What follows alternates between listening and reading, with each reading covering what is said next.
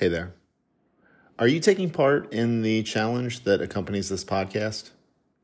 Head to yourlevelfitness.com slash YLF365 right now. And what you're going to do is see the outline of everything that we're working on for 365 days. You'll see the tasks, you'll see why, and you'll see where this is really the foundation for any personal development, any fitness, any productivity, any kind of challenge that you're wanting to do. If you do this, this is going to give you the foundational skills to not only build a better relationship with yourself and the trickle down effects of that, but it's also going to help you accomplish a lot of other things with a lot of other challenges that you're going to take on. And that's not just the formal ones that you see on the internet, the things that you're going to be working on and dealing with as you go through life. So again, head to yourlevelfitness.com slash YLF365, get the info, jump in on Instagram, use the hashtag, hashtag YLF365, and I can't wait to see you as part of this challenge. Welcome to the YLF365 podcast. This is episode 137. Let's talk hydration. As it gets hotter in the summer, hydration becomes more and more important. Which I guess you could also say hydration is super important when it gets really cold because it's very easy to not drink as much water as you should be drinking uh, when you're not sweating as much and you probably aren't going to be as thirsty. So basically, hydration is important year round. And I want to give you just kind of a quick and dirty way to look at this. Um, I'm not a medical professional, but I am a certified personal trainer.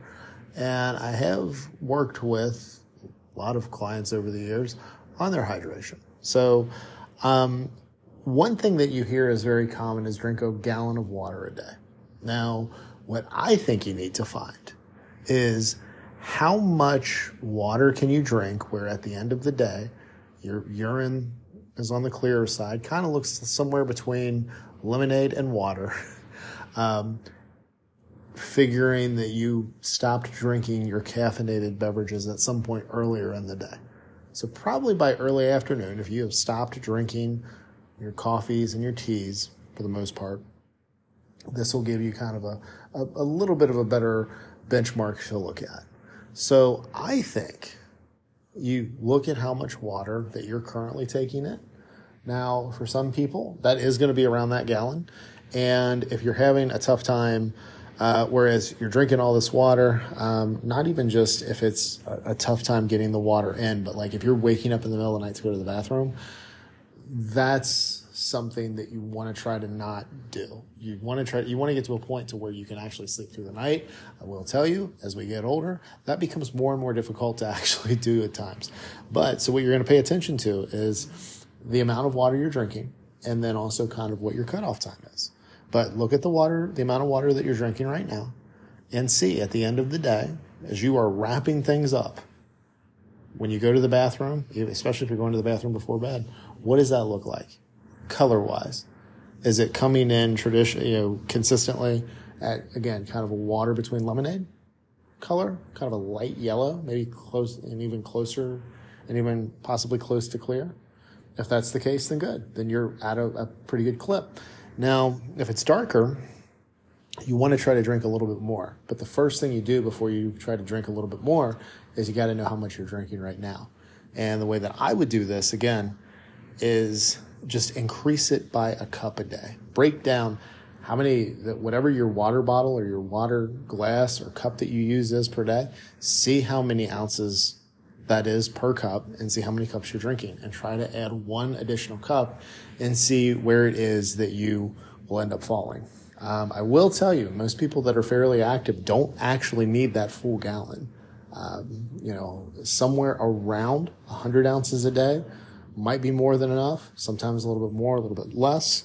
But you know, really just pay attention to um, to your hydration level and really test it out to make sure that you are drinking enough but that you're not actually overdoing it because you heard somewhere that you need to be drinking X amount of ounces of water per pound of body weight or the sta- you know a standard drink a gallon a day.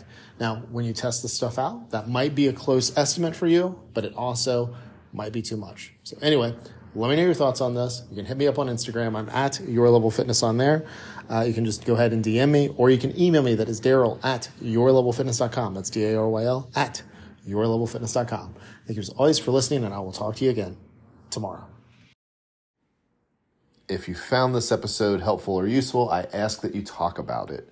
Send it to somebody in a text, shoot a DM, share it in your story, do a post on social media about it, because that's how this message of YLF 365 grows. That's how we get people to start to open up to this message that if they start to believe in themselves and they start to do these actions that are well within their capabilities, it really can lay a foundation that changes someone's life. So please share the message. If you've been getting value out of this podcast, I ask that you rate and review wherever it is that you're listening Apple Podcast, Spotify, whichever platform you're on please leave me a rating and review. And again, let me know what you think of the podcast overall. You can always message me on Instagram. Again, I'm at Your Level Fitness on there, or you can email me. That is Daryl at yourlevelfitness.com.